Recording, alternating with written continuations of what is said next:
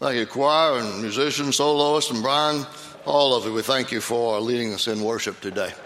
Well, this is week three in our Capital Funds campaign uh, for future generations as we're addressing uh, giving sacrificially above our tithes and offerings uh, so that we can pay off our student center that's well under construction.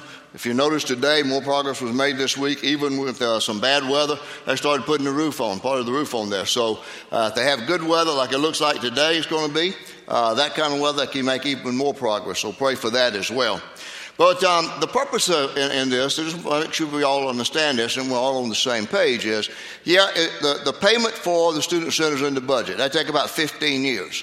But if we have a successful capital funds campaign, and, and then couple that with uh, maybe two or three years uh, of payments out of the budget on the building, then we can pay for that sooner, much sooner. We'll save a lot of money on interest, and that will free us up to be able to address some of our other needs that we have uh, in the life of our church. Now, we started looking at some scripture that would challenge us. A couple of weeks ago, we looked at 2 Samuel 24, where David was told to go and buy the threshing floor from Araunah. And Araunah wanted to give it to him, if you remember that. And David comes up with a classic statement about sacrificial giving. And he said, I will not sacrifice to the Lord my God burnt offerings that cost me nothing. So our sacrificial giving is something that, that, that cost us. And every one of us who has had the opportunity to share testimony about that has been talking about some things we're going to sacrifice so that we can have that extra money to give.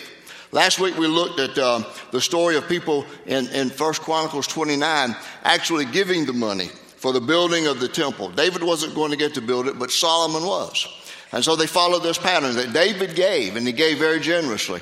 And then the leaders of the church followed his example and they gave. And then the rest of the people in the, in the congregation saw what their leaders had done and they followed that as well and they gave generously, they gave willingly, they gave lovingly. And the result was then uh, that the temple was built for the glory of God. I, I think that I said in this 11 o'clock hour last week that uh, this Sunday we would look at uh, one of the miracles that Jesus performed that's in all four Gospels. Uh, did I say, it? was it in this hour I said that last week? Oh, y'all forgot about that completely. Hmm? Forgot about? Well, do you know which one it is? If you've already read the scripture, you might ought to pick up on. It's the feeding of the 5,000. And I find that so interesting that of all the miracles that Jesus performed that are recorded and those that weren't recorded, this one uh, was recorded by all four of the gospel writers.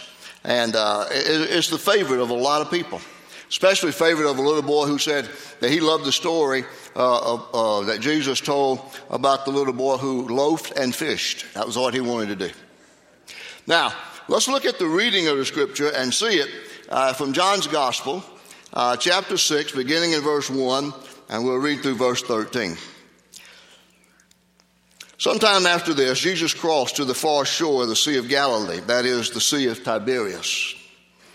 And a great crowd of people followed him because they saw the miraculous signs he had performed on the sick.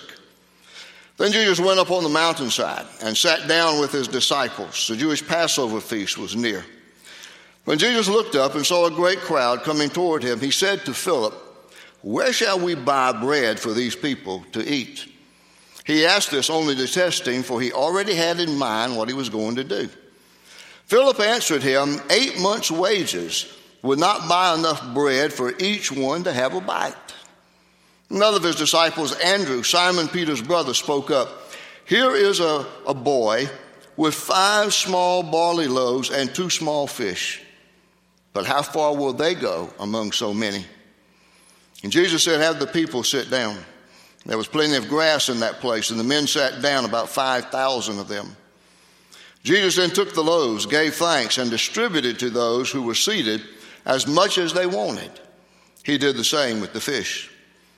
When they had all had enough to eat, he said to his disciples, Gather the pieces that are left over, let nothing be wasted. So they gathered them and filled 12 baskets with the pieces of the five barley loaves left over by those who had eaten.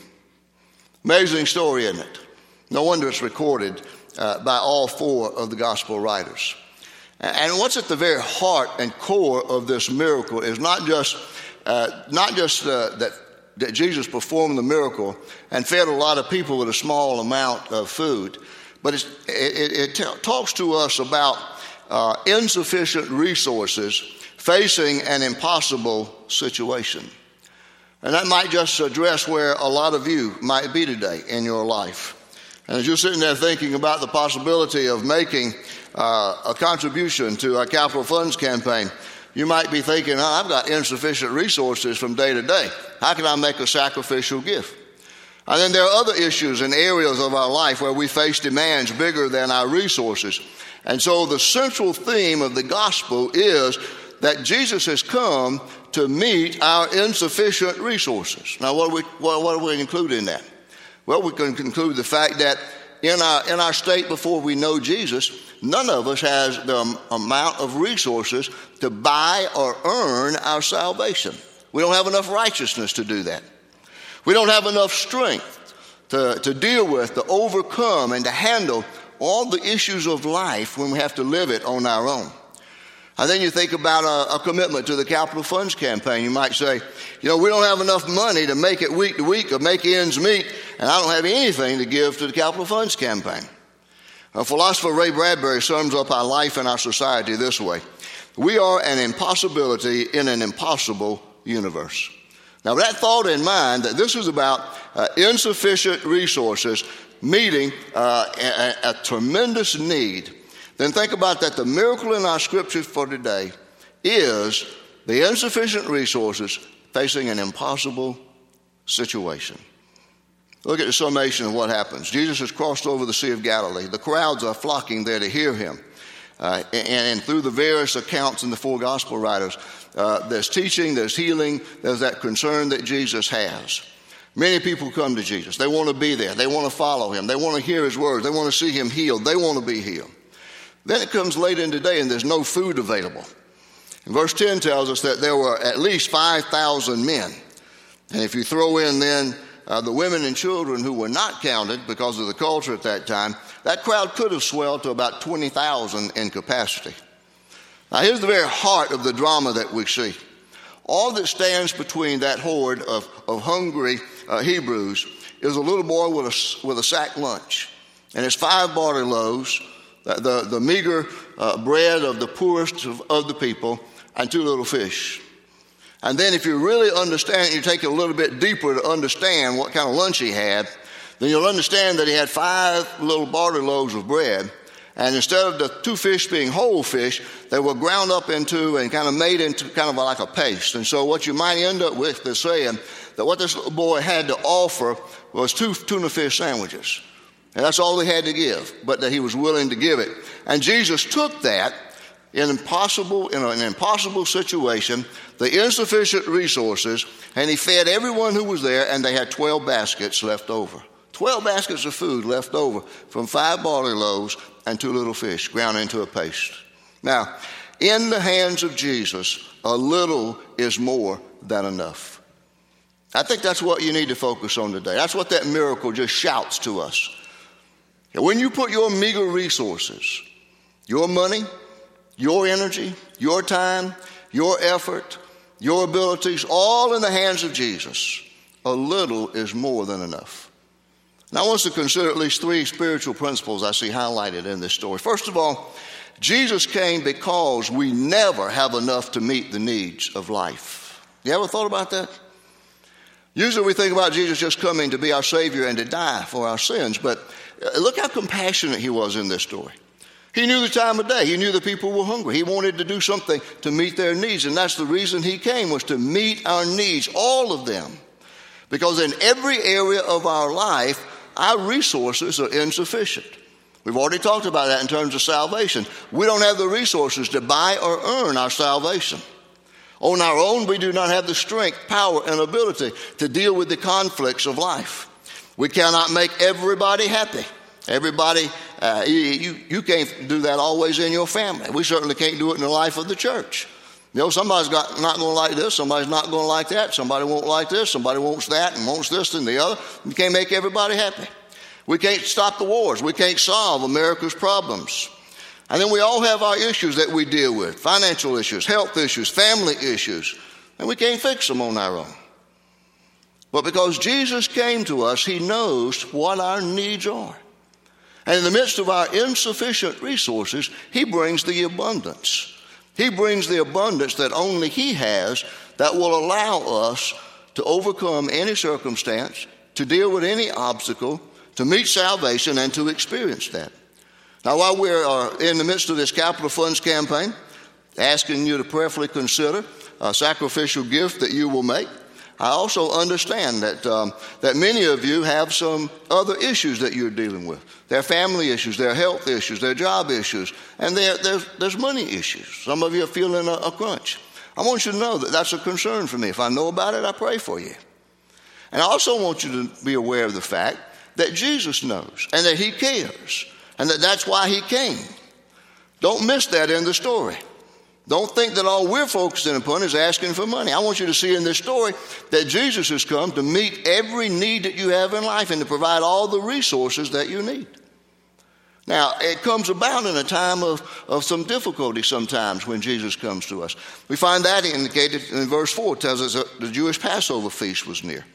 This was a time that the Jewish people celebrated the fact that God delivered them out of Egypt and that He led them through the wilderness for 40 years before they reached the promised land. And for us, we have to understand that oftentimes it's in those wilderness times, in the desert times, in the tough times that God shapes us and molds us to be the people of faith that He wants us to be. When Helen Keller learned to communicate, she communicated this message. She said, Character is not developed in ease and quiet. Only in the wilderness of trial and suffering is the soul made strong. I've found that to be true in my life, and probably you have too. And, and, you look at how God has done that to so many other people. Very briefly, think, think about Moses. He was a prince while he lived in the palace of the king, but he became a prophet and a leader of the people of God when he went through the desert experience. David wrote most of his Psalms when he was in the desert experience in the, the wilderness there. John wrote his revelation on a deserted island.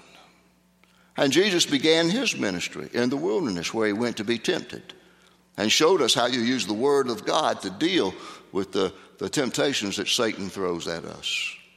In every one of those situations, there was inadequate resources to meet the challenge of that day. Now, that's why when the Passover was near, Jesus had that it drew that multitude of people out into the wilderness. He wanted them to have a taste of, of the Exodus and what their ancestors had experienced before them. And so I want you to understand that the reason Jesus came is because you're in a wilderness situation today. I don't know what it might be. You do. God knows. And He cares about it. And He sent Jesus Christ because we do not have the adequate resources to deal with the imminent issues and concerns that we face every day.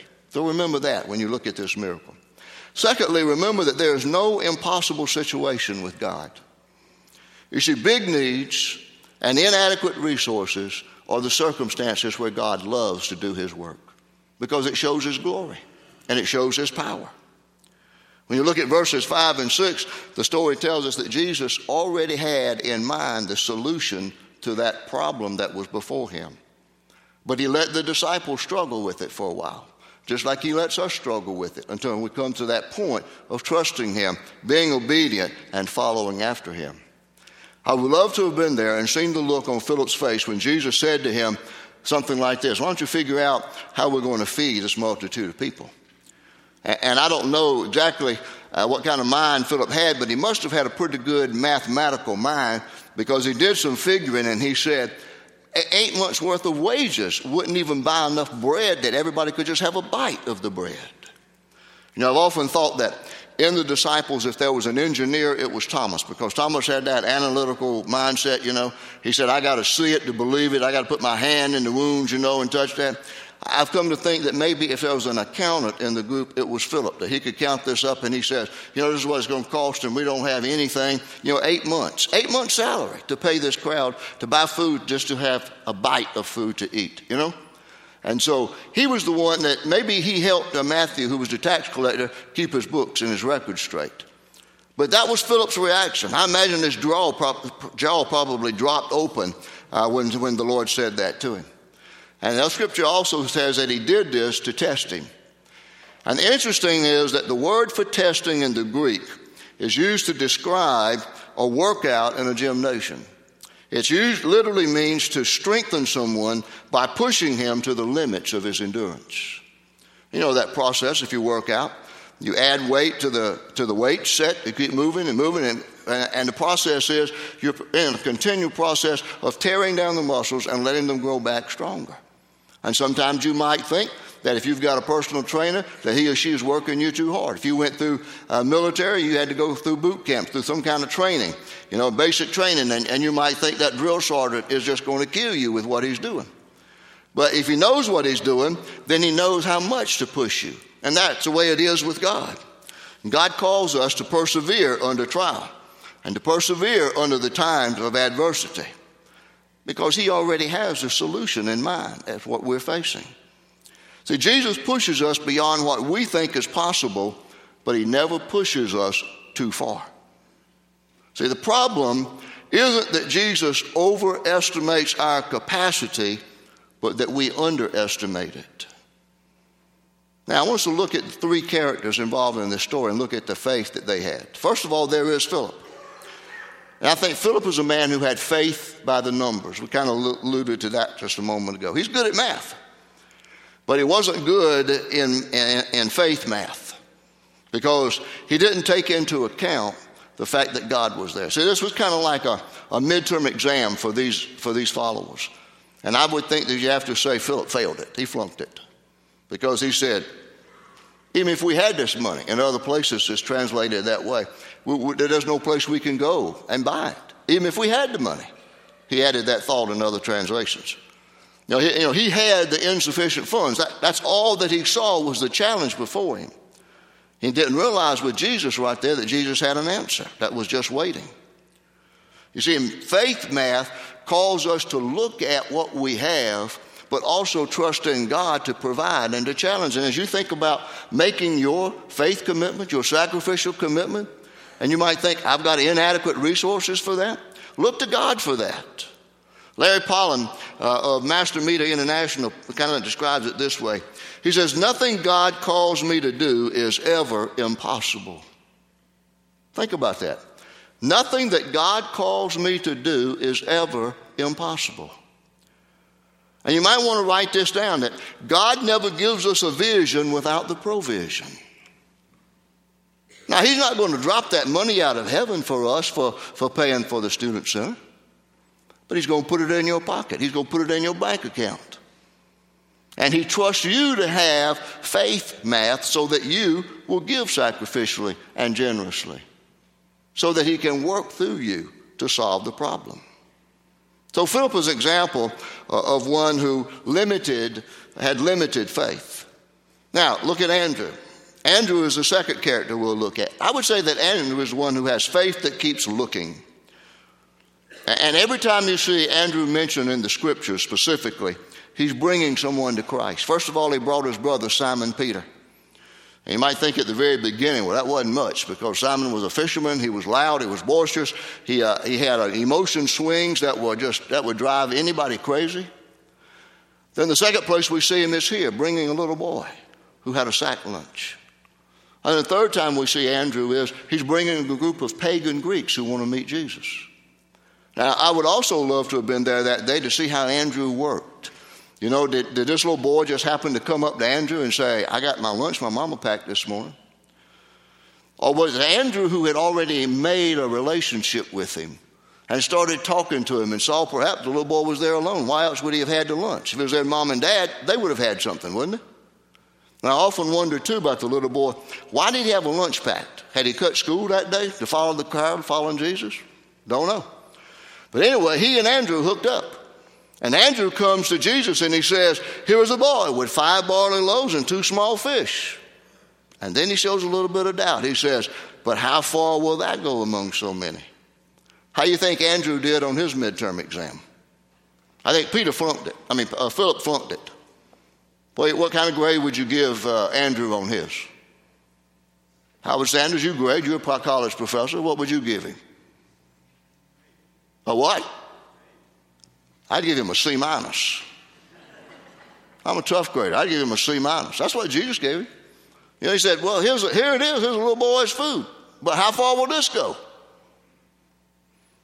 How much faith did he have? Well, he had enough to bring that at least. I think Andrew is one who sets the example for us of never giving up, always seeking, always looking. And if we could live the way that he do, did, setting that example of always bringing somebody to Christ, Andrew never gives up. With a C minus, he's got to keep working, pull that grade up from the midterm. Then we also want to look at the boy. We don't know who he is, don't know where he came from, don't know his name, don't know why he was there, don't know why he had a lunch packed. Don't know if he really liked. Maybe he didn't want what he had in his lunch. Maybe he didn't like those little fish, whatever you want, fish mush sandwich or whatever. But he was willing to give it. And I think the little boy's example of faith that acts on a little bit.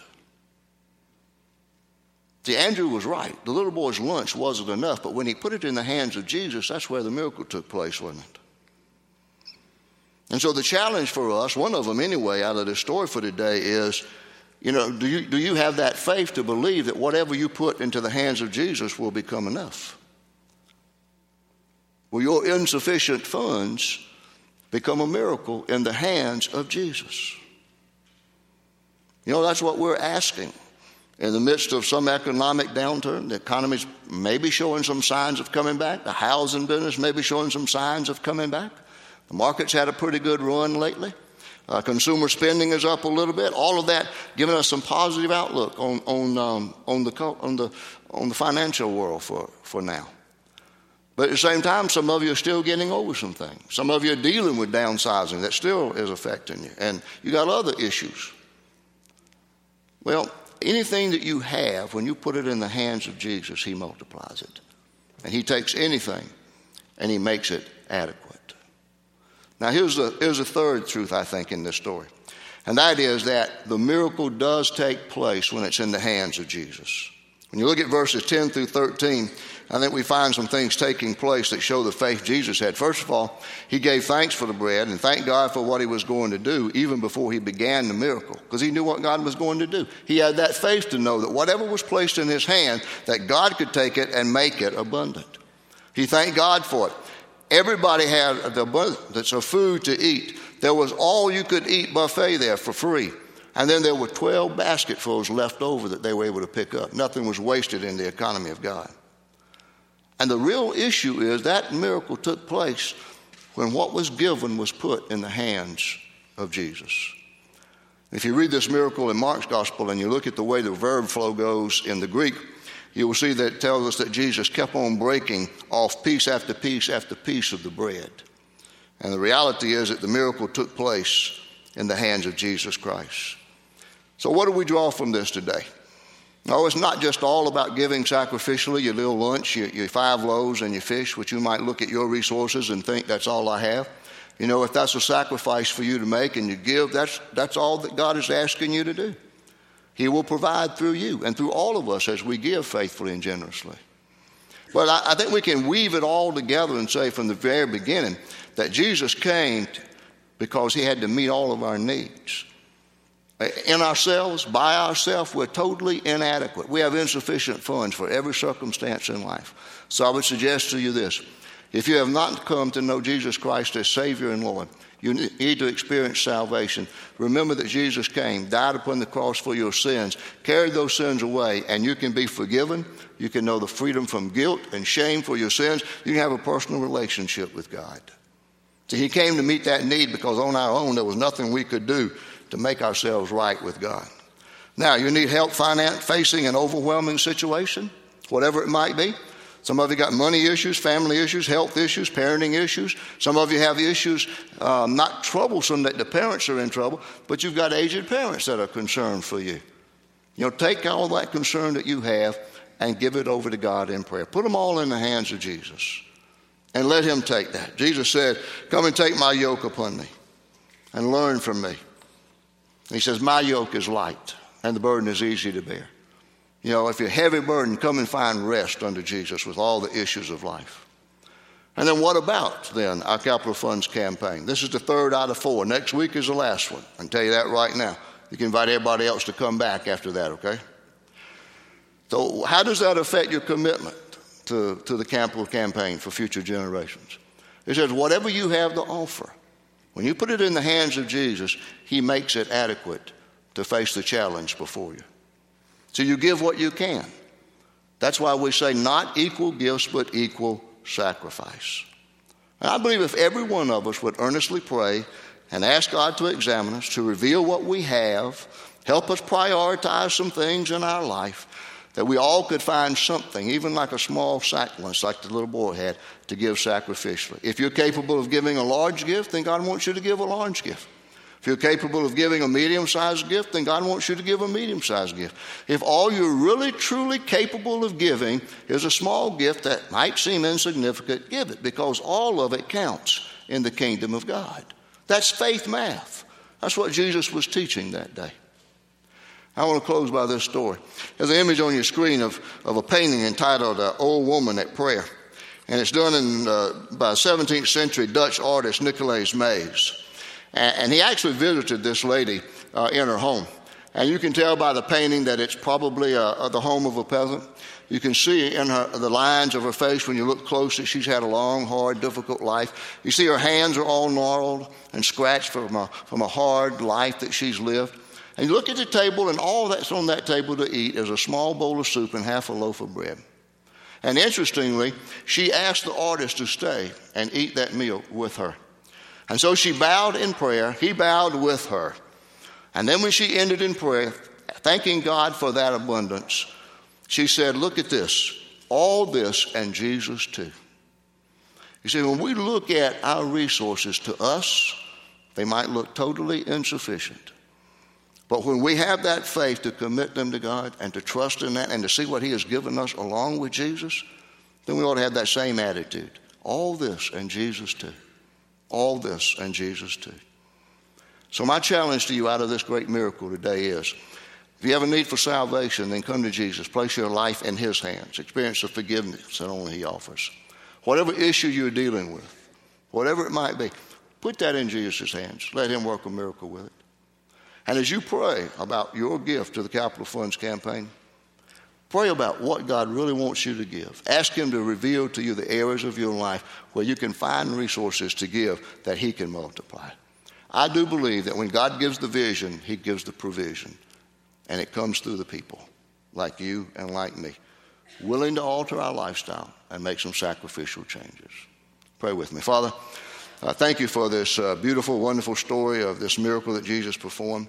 Uh, help us to uh, not just marvel at what he did, but help us to understand the reason that Jesus did, and it's so that we might understand uh, the, the faith that you operate on uh, and the faith that we should have in our life as we come like the little boy and offer all that we have and that you take it and that which is insignificant, you make it to be an adequate resource to meet needs. For all the needs that are here before you, I pray, Father, that people here will have faith to commit them to you for your blessings. Father, make us adequate through the presence of Christ in our life. Give us the abundance of resources as we place them in your hands and watch what we give to you be multiplied through the kingdom math, and we see your kingdom grow. And Father, these things I pray and ask in the name of Christ, our Savior, our Lord. Amen.